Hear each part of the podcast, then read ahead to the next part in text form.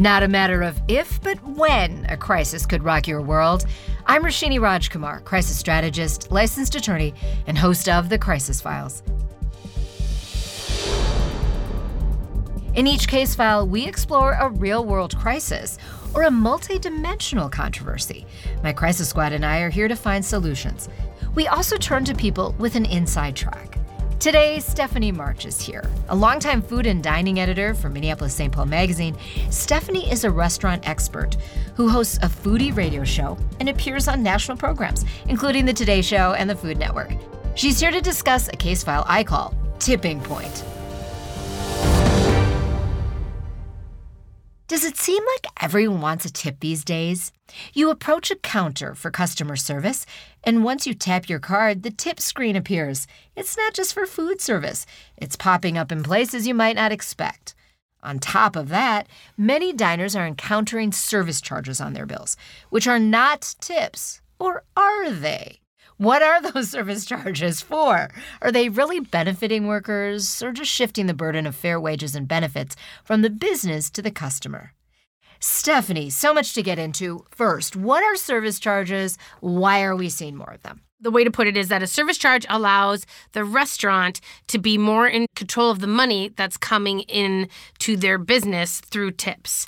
And it's different state by state, but in Minnesota specifically, the owners of a restaurant are not allowed to say whatever someone can do with the tips that a server receives. So once you fill in your tip charge, your tip line, that money goes directly to your server, and the owner of the restaurant is not allowed to tell them what to do with it. So what the service charges have started to show up, and this is across the board, it gives it a little bit more of control to the restaurant to figure out how to reallocate that money coming in so that it may create fair wages, it may even out the system, in terms of hiring. We've seen that in the past.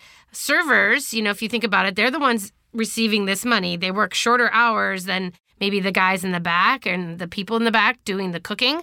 When you factor in how much money that is, it usually is a higher wage than the kitchen guy. Okay, well, right here, I've got Exhibit A. You have receipts, actual receipts. I have an actual receipt. This is from just days ago on a double date with some friends.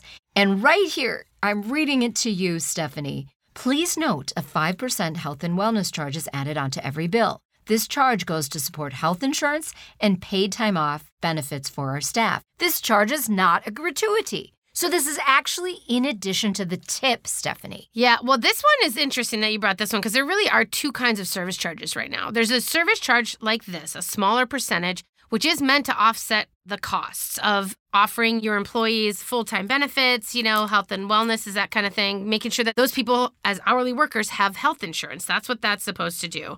The reason that they're putting it on there and letting you know it actually was because there was a movement toward we want our hourly workers to be taken care of.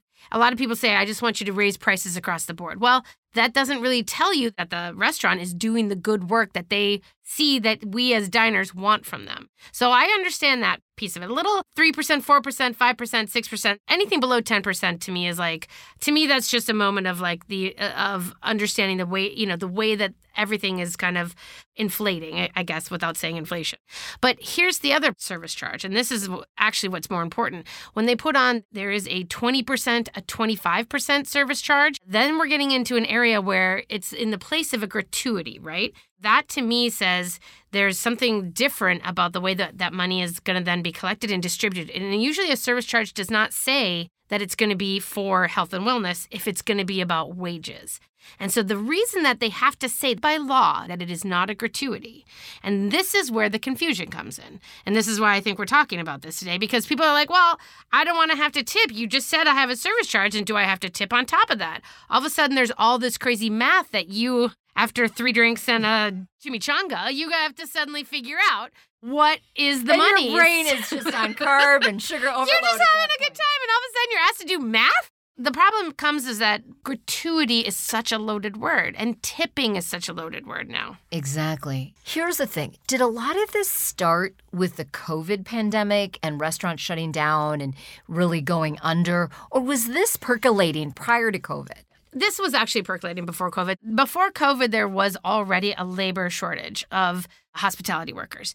You found people, all of a sudden they were like, I can't find anyone to work, and I can't find any of the kitchen guys. So here's what was happening. 2017, 18, 19 was people weren't wanting to work in kitchens. And if you think about it, it's the hardest, sweatiest, longest job. And it basically you get, you know, you were kind of getting below rate, minimum wage. Just no respect. Right. Well, and I mean, respect, but minimum wage. Like minimum wage. You know what I'm saying? So, and then you have the servers, you know, the front of house staff is working shorter hours. It's not as hot.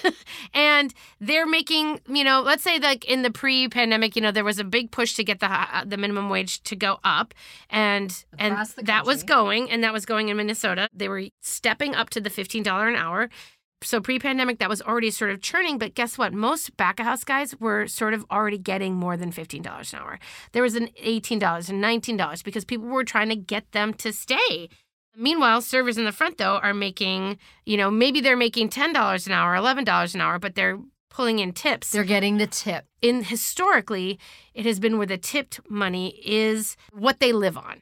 So I would say that historically, you don't necessarily see the actual dollar per hour as anything more than paying the taxes on that tipped money. So a lot of times people would just get zeroed out checks. And that's not every case, of course. There's, you know, some servers at high-end steakhouses, you know, they could make $70,000 a year, whereas some people in, you know, little breakfast and lunch joints, they are barely cutting, you know, making enough like $30,000 a year. So it's definitely a spectrum. This is a spectrum, and I wish that the United States could be like Australia, which the last time I was there, Australians were saying to me, we hate it when you Americans come to town and eat because you tip. Yeah. We don't tip here. Well, most Europe and Japan, I mean, most countries other than America tend to not tip. They pay people higher wages. They take care of them in different ways. So they are paying fairly in these other restaurants. Yes. Why can't that be the aspirational goal or just the goal in our country, Stephanie? When I was in Japan and I was like eating everywhere and it was just like, here's the bill and there you go. And it's so nice. Here's like the roundup and you don't have to do a lot to it. And that's a nice freedom, to be sure. It's so entrenched, and we all thought the pandemic would actually reset it, which is why you're actually seeing more service charges now, because people were trying to say, take the reset. You know, there were certain restaurateurs in our cities that said, hey, it's never going to work if we just do it. We have to make sure that everybody does it. And so then we had the moment, and a lot of people came back and said, we're going to abolish tipping. This is the thing. We're going to go to a service charge so that we can spread the money more equitably, so that your back-of-house people, your front-of-house people, they can all realize this money that's coming into the restaurant, and we can make it an even distribution. That hasn't quite gone according to plan. It hasn't gone according to plan. And here's the funny thing about us in the great North, Midwest, Minnesota thing. So people were saying, we're going to take the tip line off, no tipping. You know, it's all included or whatever. And so it's like, great. But then there's people like, well, I really want to leave a tip. I really loved Bobby Sue over here. She's amazing and she deserves something. And so I want to leave her a tip. You know, they want to be generous. They want to take care of their people. And so then all of a sudden, a restaurant that says we're eliminating tipping because of its moral implications and we want to be fair, all of a sudden says, well, we're going to add a tip line because if you want to add a tip, you should be able to. Well, in Minnesota, we have a guilt problem, and we want to be the best people we can be. And so the pressure to put a tip on with a tip line, even though it says you don't have to, is enormous. And the worst part is we are the kind of people who are going to say, you know what, I'm just going to add the tip. And then you do the tip, but then you won't come back. You won't tell them you won't come back. You just won't come back. Right. And that's the problem. And I've been that person who, when I see a 20% service charge, and someone has given me some indication that that is actually not a gratuity. Yeah. How little do I really want to tip on top of that? But then I don't want to seem cheap. See, you don't. So I do tip, but guess what? I won't go back. There are very few restaurants that I will then go back. I have to love them beyond love. Now, I wish I had Exhibit B here. Yeah. I don't. I only have A. Yeah. The very same day of this receipt, earlier in the day, I actually had lunch out, and it was one of those restaurants in the Minneapolis area that has a low percentage service charge, but there's no tip line. So should that tell me not to tip? Because I've been tipping at that location. Oh, if there's no tip line, I mean, do you carry cash? Good for you. I don't really carry a lot of cash. No, okay, because I actually just add it to the signature page. My feeling that if they don't have a tip line, then that is the policy of the place, and it's not up to me to then buck that policy, unless I've got $20 that I want to press in that server's hand or whatever and say, you were just spectacular. You know what I mean? Love you. But I also think that there's something to say that we're not considering is the fact that when you have a service charge, there tends to be a higher wage across the board. You know, there's a couple different places that open up and say, we're not going to do tipping, but everybody makes $20 an hour. And it's equal. Like the servers, the waitstaff, the kitchen. You can know what your money is going to be every week, every month. Yeah.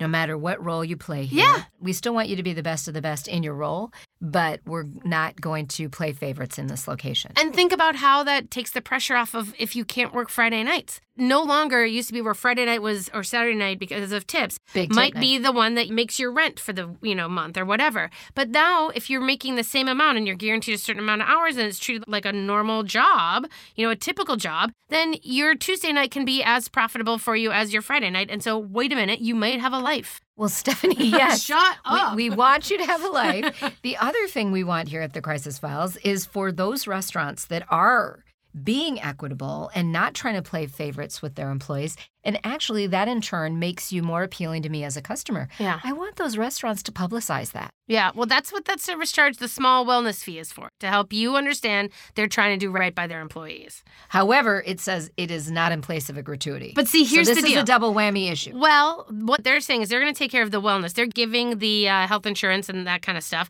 but they're saying they're still not paying all the wages. They're not giving them a hourly wage. They want you to be able to give gratuity if that's what you want. Gratuities always, by the way, are always optional. Yes. And that's why the word gratuity, I know, it's a little extra. But also the problem is that we've substituted that for a wage. That is the biggest problem. Is that is the bigger issue. We now understand that this is like part of somebody's living wage to have a gratuity. And so it sort of becomes a moral choice and less of like, oh, wow, she was a great server. She was so funny. She laughed. She told great jokes. Here's $20, or $50. It's now part of how do I make sure that she's supported in her life, and how do I make sure that we can come back and she can be here too? It's a little bit different. I don't have the answers, and I kind of go both ways. I was a bartender for many years, and I lived completely off tips. And I didn't get a paycheck. I claimed all my dollars because I always wanted to have a good credit history. You wanted to be honest. Yeah, I did. And so I always thought that that was the way to do it. But I don't know what's right now. I do wish... I keep thinking about the answer to this might be that the state of Minnesota could come up with something pretty cool if they allowed even tip pooling, because they don't allow restaurants to mandate how to handle the tips. So if they would sort of like change their language a little bit so that they could say no manager or owner of the restaurant may profit from tips, but they can mandate a tip pooling, which would then give a mandated per restaurant distribution of the monies. Per day or night. Yeah, and it's just like it could go by shift, it could go by hours, which is what happens in most places. Right. Most servers tip out their waitstaff, and now they tip out the host, and now they tip out the back house. I would applaud any state that would come up with something that would unify this and just make it clearer, make it more customer friendly. Yeah. I'm a big believer in less is more. And this has gotten so complicated. So if you're wondering what did I do about the tip on this Exhibit A, what did you? I actually, fine, I paid the health and wellness charge. It's on there. It's clearly marked. But I'm told it's not a gratuity. I can't walk out of there without. And she was amazing that night. I ended up doing 20% on the subtotal, not the total. And that's the other part that I think a lot of people are getting frustrated with, is that they think that all of the charges then on top of it are raising the tips even higher. And it feels like you're tipping suddenly 25% on your meal when there's also other things. Yeah. So I hear you. Yeah. I mean, I would tip too on that exact amount. So before we go, tip pooling made me remember I wanted to talk to you about coffee shops, places like Starbucks and others. There is tip pooling. Sometimes there's a container right there at the counter, although places like Starbucks, when I go through drive-thru and give my card, right away there's a screen that says, would you like to give $1, $2, $3?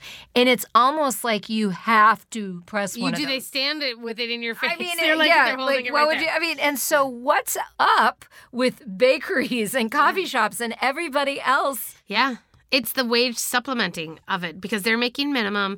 And so that's the thing where the employees, again, putting out a tip jar, that's on them. And then they distribute those monies. And they decide, like, how many hours did you work? How many hours did you work? What is your take from this and this? It's much like bartending. It's the same thing. It's just that we historically think of not a big deal of sliding a couple bucks to a bartender, but to a coffee person, you know, it seems different in our mind. It absolutely does. Meantime, I would recommend all of the lawmakers out there, no matter what state from which you hail, go and visit Japan, go to Australia, come back with the research you've found. You will be a popular legislator if you can solve this. Solve it. For your state. Oh, my goodness.